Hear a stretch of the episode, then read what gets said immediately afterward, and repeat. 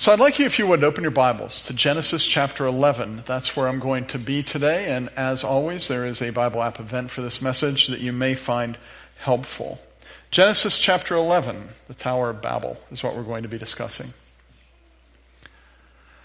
So life sometimes requires that we do hard things. I've never done this myself, but I've talked with adult children who have had to take the car keys from a parent. I have told my son, over my dead body, young man. no one wants to have that done. And no one wants to do that. It is painful for the parent. It is painful for that adult child.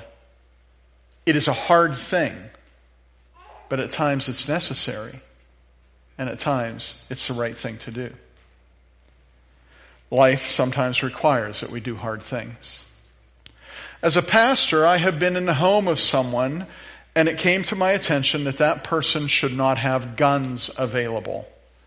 And you probably remember what Charlton Heston said from my cold, dead hands, Mr. Gore. Do you remember that, right? And I've noticed, just as a pastor, this person should not have access to weapons right now.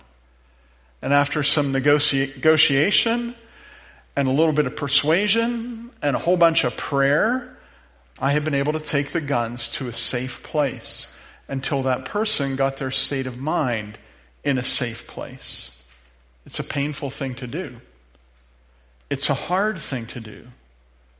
But at times, it's necessary and it's the right thing to do. Life sometimes requires that we do hard things. As a parent, you have had to tell your children that something they genuinely wanted to do, they really wanted to do it, was something they could not do. No, you cannot go to that house. No, you cannot hang out with, with those kids. No, you can't go on that trip. No, you're not going to that party. And children, they don't want to hear that. they don't understand that. And parents don't want to do it. They're not looking for conflict. It's painful for the parent. It's a hard thing to do, but experience has shown that at times it's necessary. It's the right thing to do. Now, uh, these opening examples to a sermon, these opening illustrations, are kind of heavy, even kind of painful to think about. Indeed. But what I want to do is, I want you to recognize that these kind of give us a perspective that we need in understanding the story of the Tower of Babel. Because I think that God was doing the hard thing. And I think it was necessary. And of course it was right. Nine verses from Genesis chapter 11, the first nine. Follow along as we read. Now the whole world had one language and a common speech. As people moved eastward, they found the plain, they found a plain in Shinar and settled there. They said to each other, come, let's make bricks and bake them thoroughly. They used brick instead of stone and tar for mortar. Then they said, come, let us build ourselves a city with a tower that reaches to the heavens so we can make a name for ourselves. Otherwise, we will be scattered over the face of the whole earth. But the Lord came down to see the city and the tower the people were building.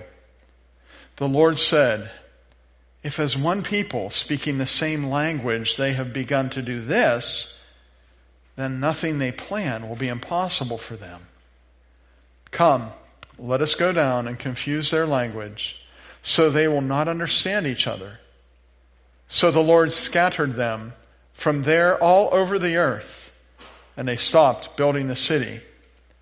That is why it was called Babel, because there the Lord confused the language of the whole earth, and from there the Lord scattered them over the face of the whole earth. Now, this particular story it's kind of a story that I think is hard for today's thinker, for today's mind. It's kind of hard to grasp. It's kind of hard to believe. So I want to begin just covering some basis, or some basics rather, about different perspectives on this story. And first, I want to dispense with the liberal perspective. Dispense with. That's what I said. Now, when I say liberal, I don't mean politically liberal. I don't mean socially liberal. That's a completely different kind of liberal. I mean theologically liberal. A theological liberal would look at this story and he would say, well, you know, this is a myth or a legend that has been concocted to explain the many languages spoken across the globe or around the globe. That's what it is. This is a myth telling us where all the languages came from. Now, let's be honest.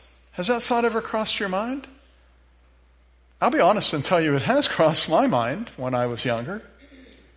It's kind of a natural thought because many myths and legends kind of operate this way. Have you ever been to Devil's Tower in Wyoming? How many have been there? Put your hand up.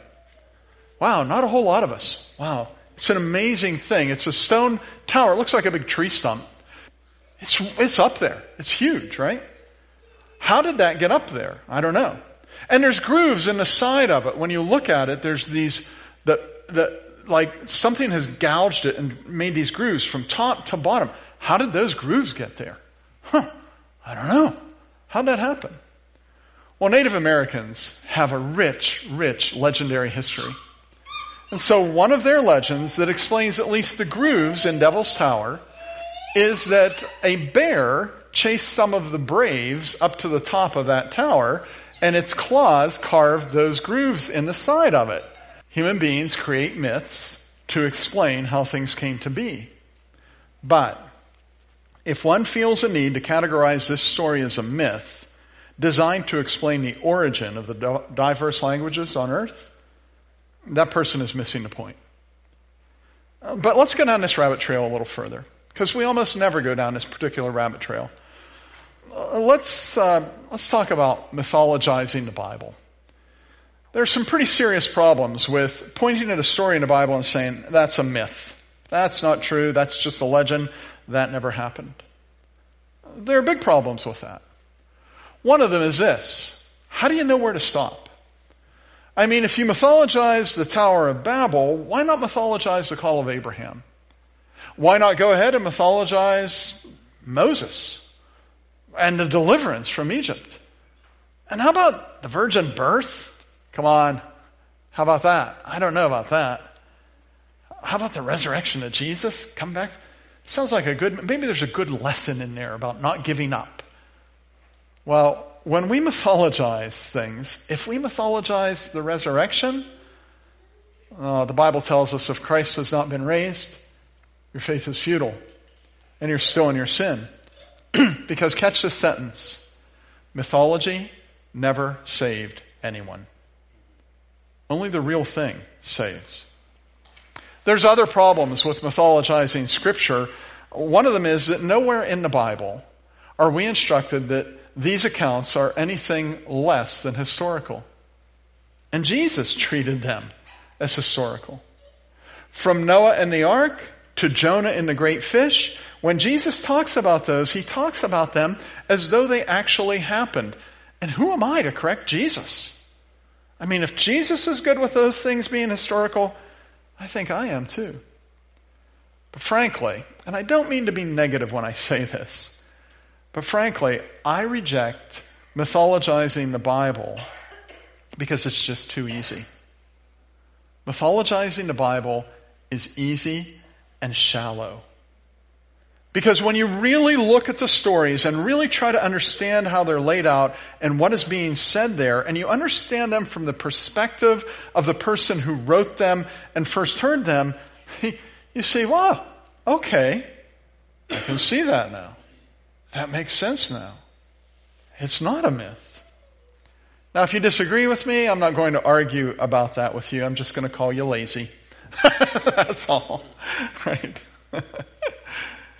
More practically, I want to address what I believe are some absurd perspectives concerning the Tower of Babel. And you probably heard some of these. There are a lot of crazy ideas out there, and a lot of them have to do with Bible stories.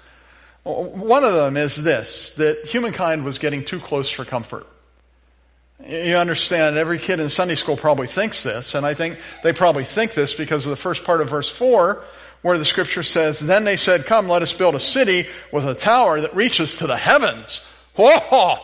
They're making a tower all the way up to where God is, and they're gonna, oh, they're gonna storm God's domain. He better stop them. That's not what's happening. That's not what's happening. That phrase, reaches to the heavens, this is not the only place it appears in Scripture. In fact, it's pretty common in ancient literature. We even have a variation of it that we use in our language quite frequently. Do you remember reading about when the nation of Israel had left Egypt and they went to the promised land? And when they got there at Kadesh Barnea and they looked into the promised land, they said, These people look like giants. We look like grasshoppers next to them. Something else they said is this. This is in Deuteronomy 128. The people are stronger and taller than we are. The cities are large with walls up to the sky. And it says that again in Deuteronomy 9, uh, verse 1. The walls of Jericho are all the way up to heaven. They're all the way up to the sky. Not really. Not really. And so the Tower of Babel was not really approaching the throne of God, you understand, and he had to do something to stop that. Before you think how primitive they were to say this sort of thing, we do the same thing. Have you ever seen a skyscraper? No, you haven't.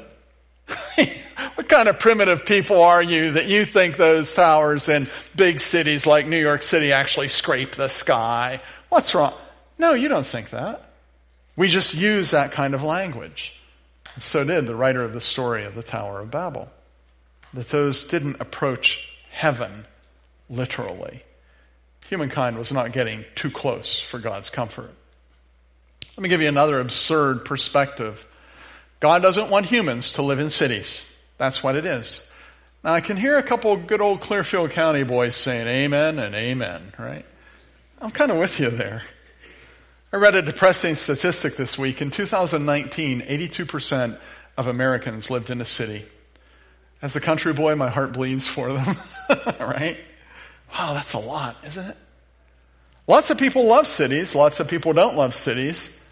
But whether you like a city or don't like a city, the idea that God doesn't like them is absurd. And I can tell you that with one verse. I could pick many verses, but let me just give you Revelation chapter 21 verse 2, where it says, at the end of time, I saw the holy city, the New Jerusalem, coming down from heaven, from God, prepared as a bride, beautifully dressed for her husband.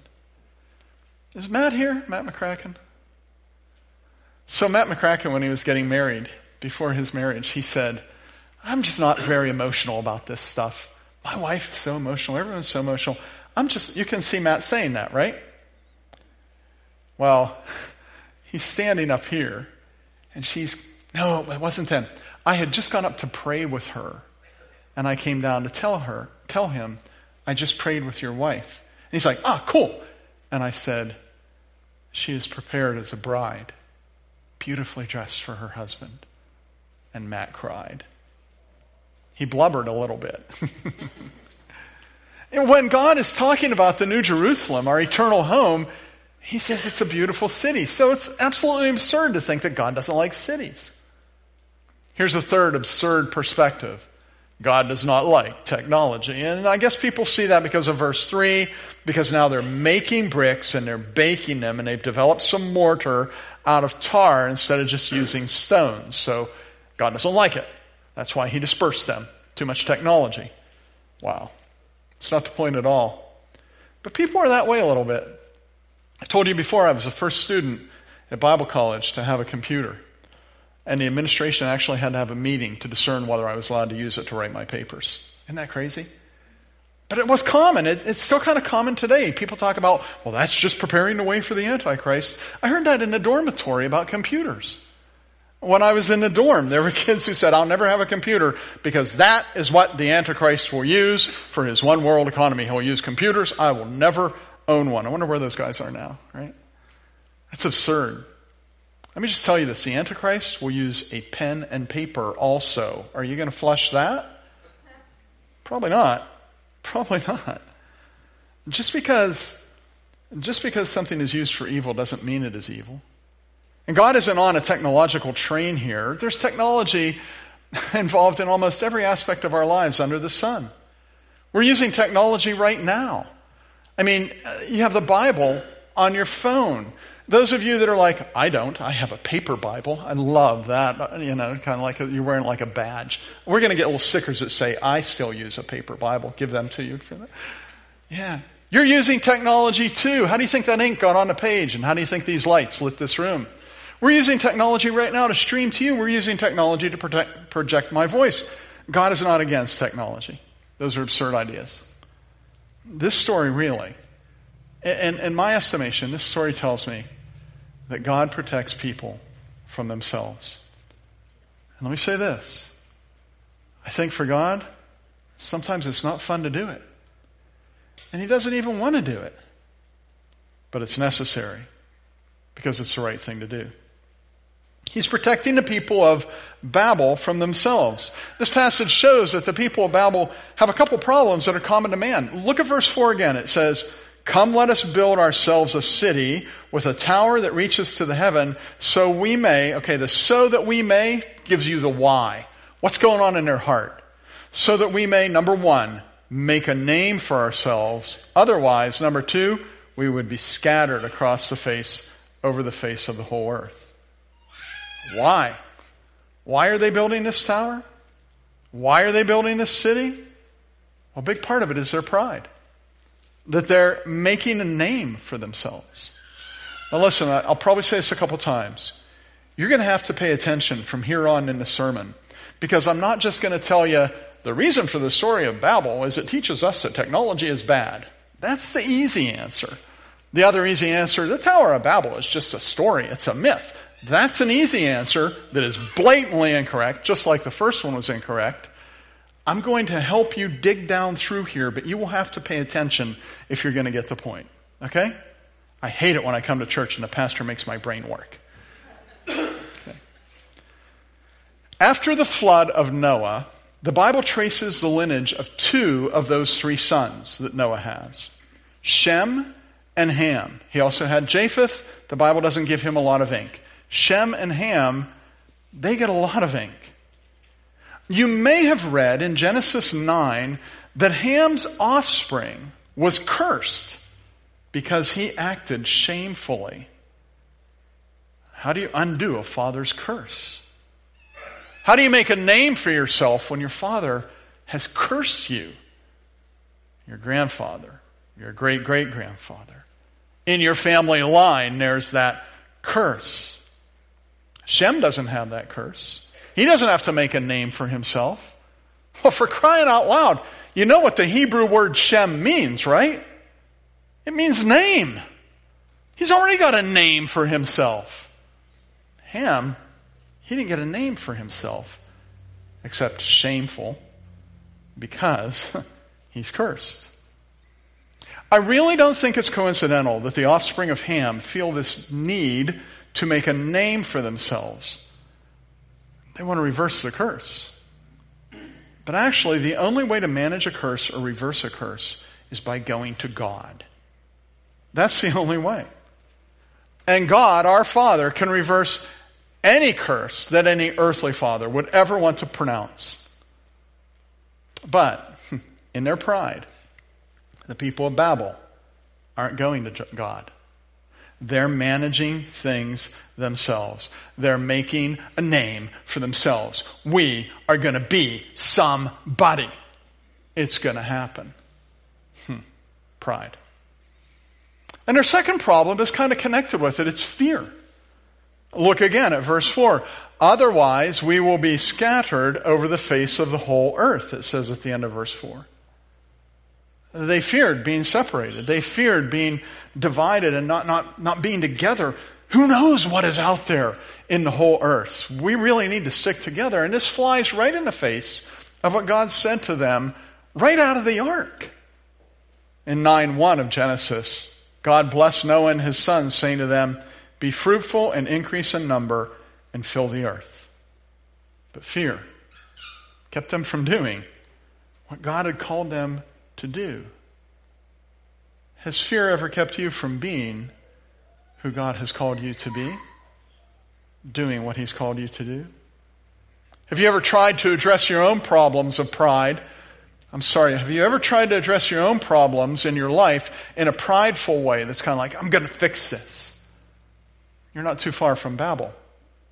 I'm not too far from Babel when I have that outlook. You know, the story really shows us how God protects us. It shows us that He has His eye on us. I mean, right in verse 5 it says, But the Lord came down to see the city and the tower the people were building. He didn't need to do that, you know, He's God. He already knows, He knows everything. But He's entering into the situation there because God concerns Himself with the goings on of humankind. Why? Why does God care what, what they're doing there? Because He made us. Because He loves us. Because He wants us to overcome our problems in effective, godly ways, powerful ways when we walk to Him and find the remedy to our problem. His eye is on us and He sees where we're headed. Listen again to verse 6. The Lord said, If, as one people speaking the same language, they begun to do this, then there's nothing they plan that will be impossible for them. Now we know this is not some kind of expression of divine fear. Oh, they might get up into my heaven. It's ridiculous. There's no such thing as divine fear. God saw that these people were on a path of unbridled destruction, and he wanted to put a bridle on it so he could rein it in. I mean, if you can drift this far from the righteousness of Noah in just these few generations, how far away are you going to get in your unbridled pursuit of evil? He sees where they're heading, and he stops them. And in doing this, he ensures our redemption. he makes possible their redemption. Now, I told you earlier, you're going to have to have your thinking caps on. This is where you'll really need them, okay? Follow my thinking here. These people in Babel are the children of Ham. Their offspring become major players in the biblical narrative. The other players in the biblical narrative are the children of Ham's brother, Shem. Down the line from Shem, you will encounter, if you look on the screen, Abraham, the son of Terah, then Isaac, the son of Abraham, then Jacob, the son of Isaac, and then eventually Jesus, the son of Joseph, the Redeemer, the Messiah, the Savior who is Christ the Lord. He comes from the line of Shem. Do you know who the greatest enemies of the line of Shem turn out to be? The greatest enemies of God's people. I put them on the screen for you. Here they are. They are the Canaanites, the Babylonians, the Assyrians, the Ninevites, the Egyptians, the Chaldeans, from whom the Philistines came, the Hittites, the Jebusites, the Amorites, the Girgashites, the Hivites. Do you know who they're from? Ham, the offspring of Ham. They all come from the line of Ham. They all come from the line of the people who are gathered here on the plain of Shinar at a place called Babel, building a city and building a tower. And I just have to wonder if what this story is telling us is that God is stopping them here and now so that they will be unable to, at this moment in time or a moment soon ahead, to press the messianic line into extinction. Because if the messianic line is ever pressed into extinction, we are damned. We have no hope. And they have no hope as well. And by the way, that line tried to do that more than once. And God stopped them more than once. Do you remember how he stopped the Egyptians? With the plagues. And finally, drowning their whole army in the Red Sea.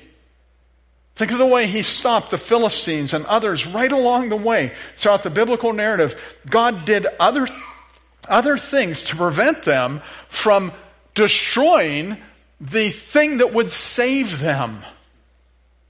The messianic line that culminated through Christ Jesus our Lord. Maybe that's why he says, if as one people speaking the same language they've begun to do this, then nothing they plan will be impossible for them. He's not worried that they'll reach the heavens. He's concerned that they'll extinguish their hope. And if that is the case, God is seeing to our redemption. That put a lump in my throat. He's doing the hard thing.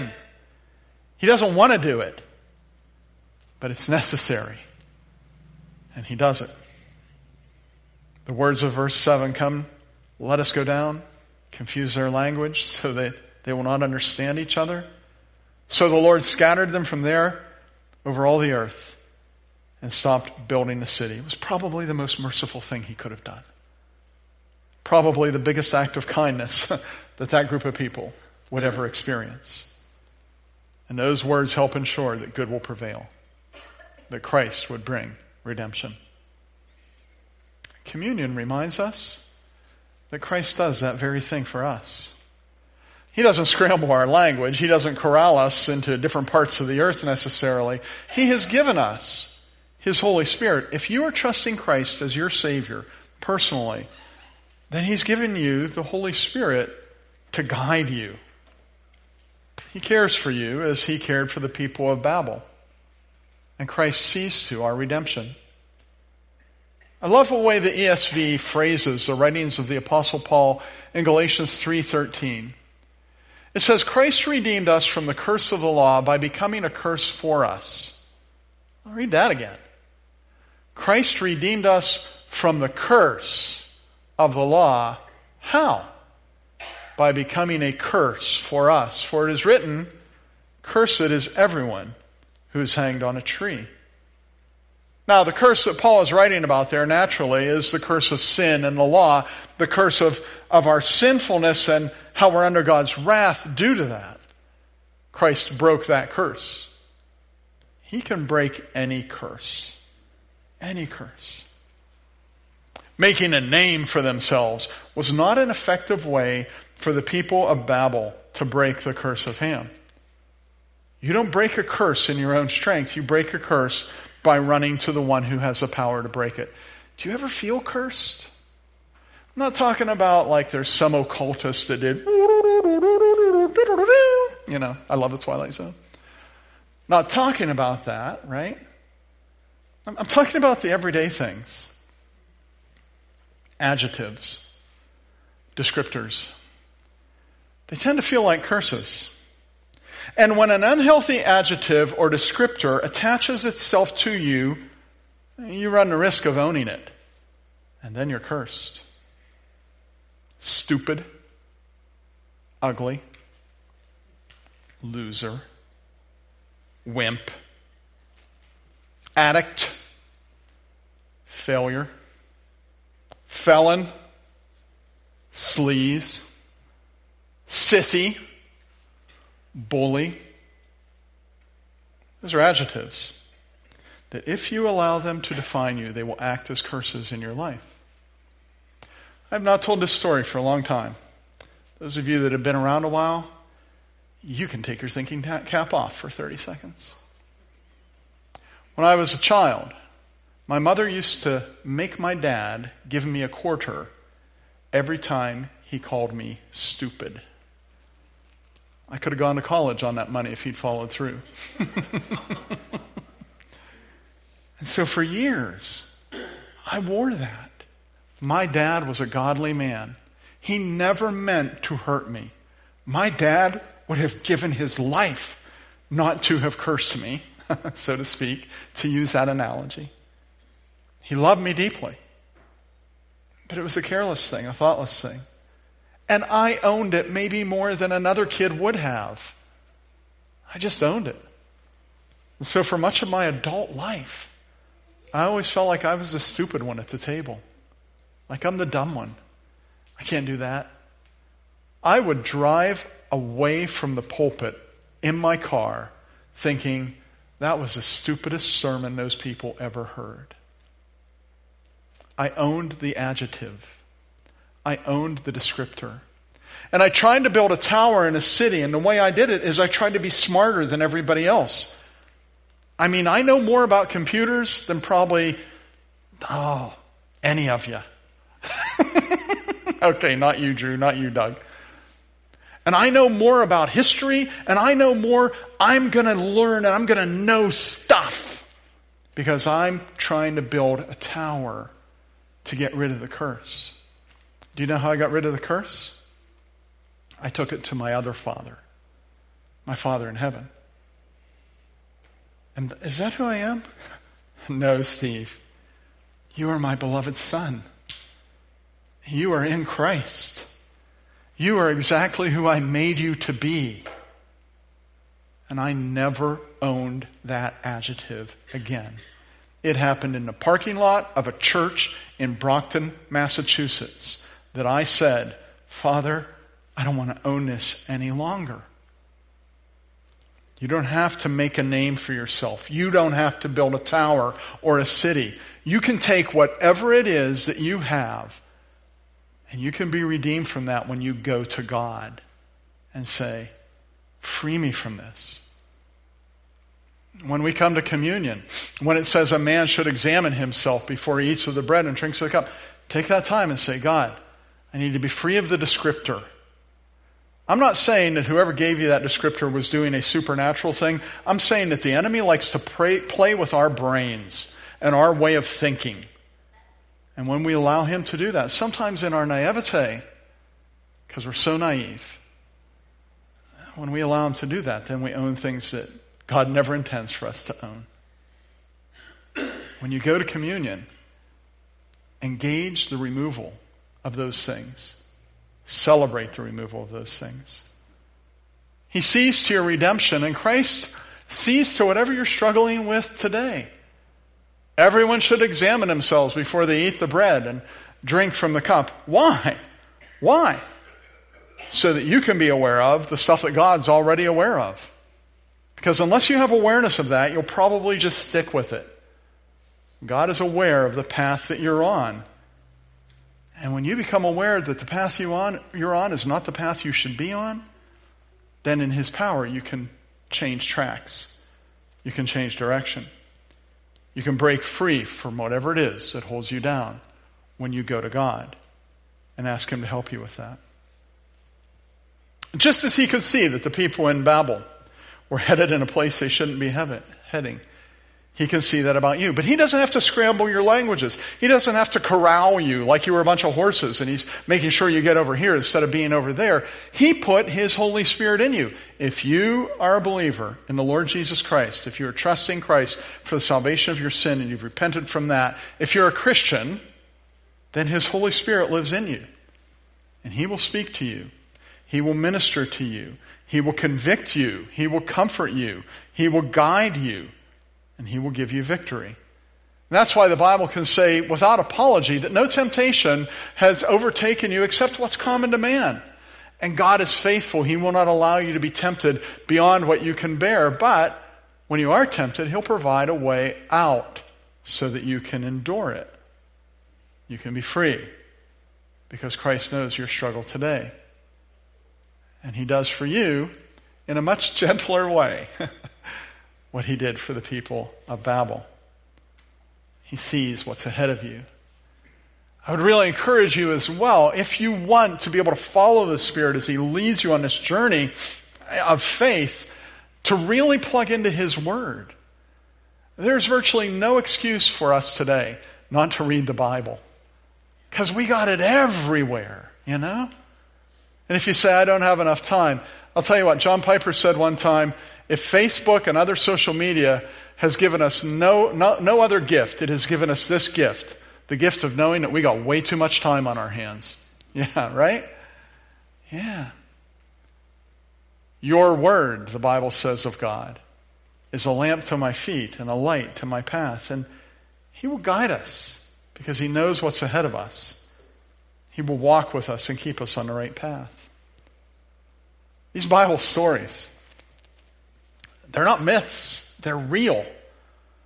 They're not distant history, they're relevant. They're not somebody else's story, they're our stories. And as we come to communion today, this story reminds us that God sees us. And He sees where we're going.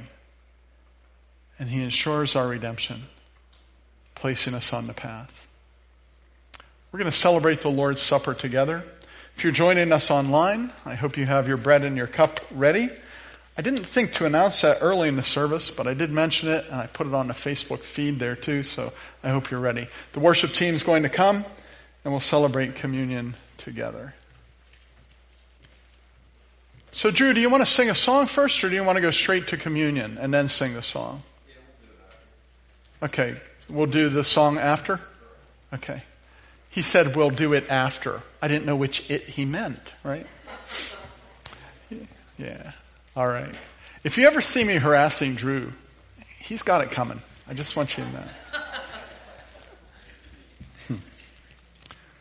So that what you have in your hand is representative of the body and blood of our Lord Jesus Christ.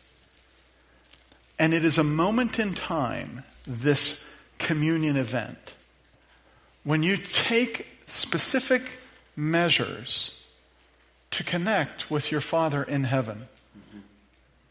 To by the Holy Spirit listen to his loving voice, to experience the presence of Christ in a, an intentional and distinct way. I want to ask Laurel if she would play just briefly, and uh, you take this moment to examine the path that you're on. Take this moment to evaluate some descriptors that you have allowed to come into your life take this moment to listen to the Holy Spirit about things in your life that are just wrong. Don't consider yourself a victim, like, oh yeah, I got all these things. Don't do that. You own these things.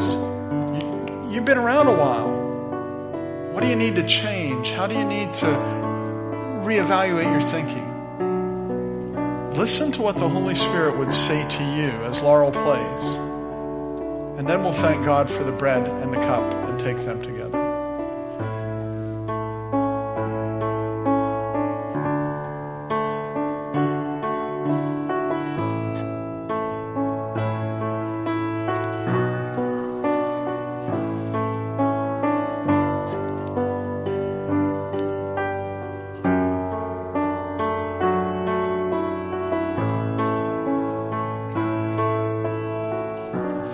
So glad that you see us. We are so glad that you know where we're going. And that through Christ Jesus, you have ensured our redemption.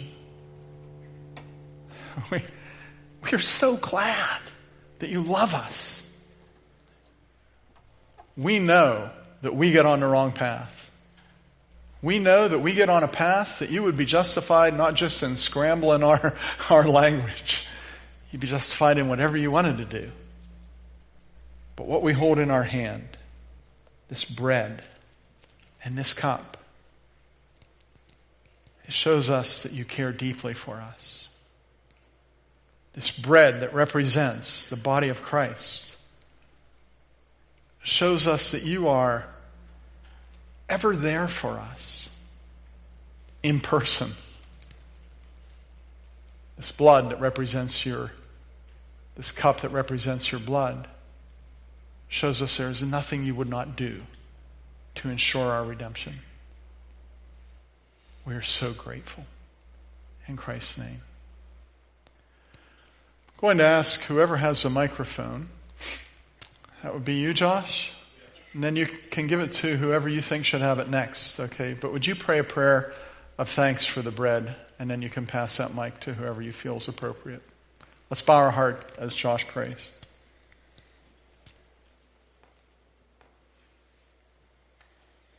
Lord God, my heart is in agreement with what Steve just said, the prayer that he just said.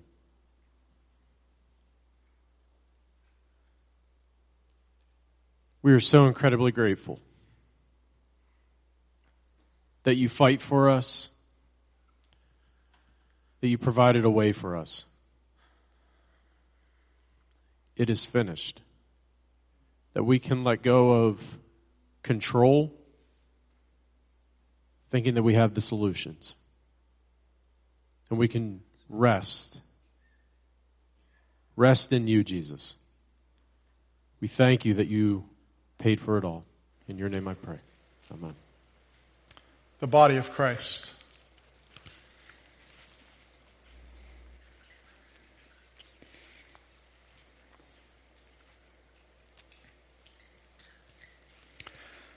Scripture tells us that Jesus, on the night he was betrayed, took bread, and when he broke it, he said, This is my body, which is for you. Take it in remembrance of me. And afterward, he took the cup, and he said, This cup is the New Testament in my blood. Do this as often as you drink it in remembrance of me. I'm going to ask Bo if he would pray a prayer of thanks for the blood of Christ. Bo?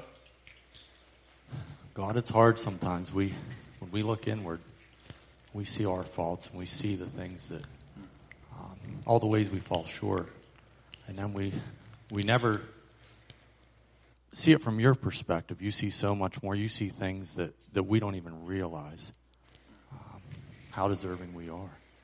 Or undeserving, I'm sorry, undeserving. And, and we just uh, are, are so fortunate to have a God that loved us so much that he sent his son to pay for those sins that we see and we don't see, loves us enough to bless us and also withhold things that um, help us to see our need for you. And we just thank you for the gift of your son and the blood that he shed that pays for our sins, both seen and unseen. In Jesus' name, amen. The blood of Christ.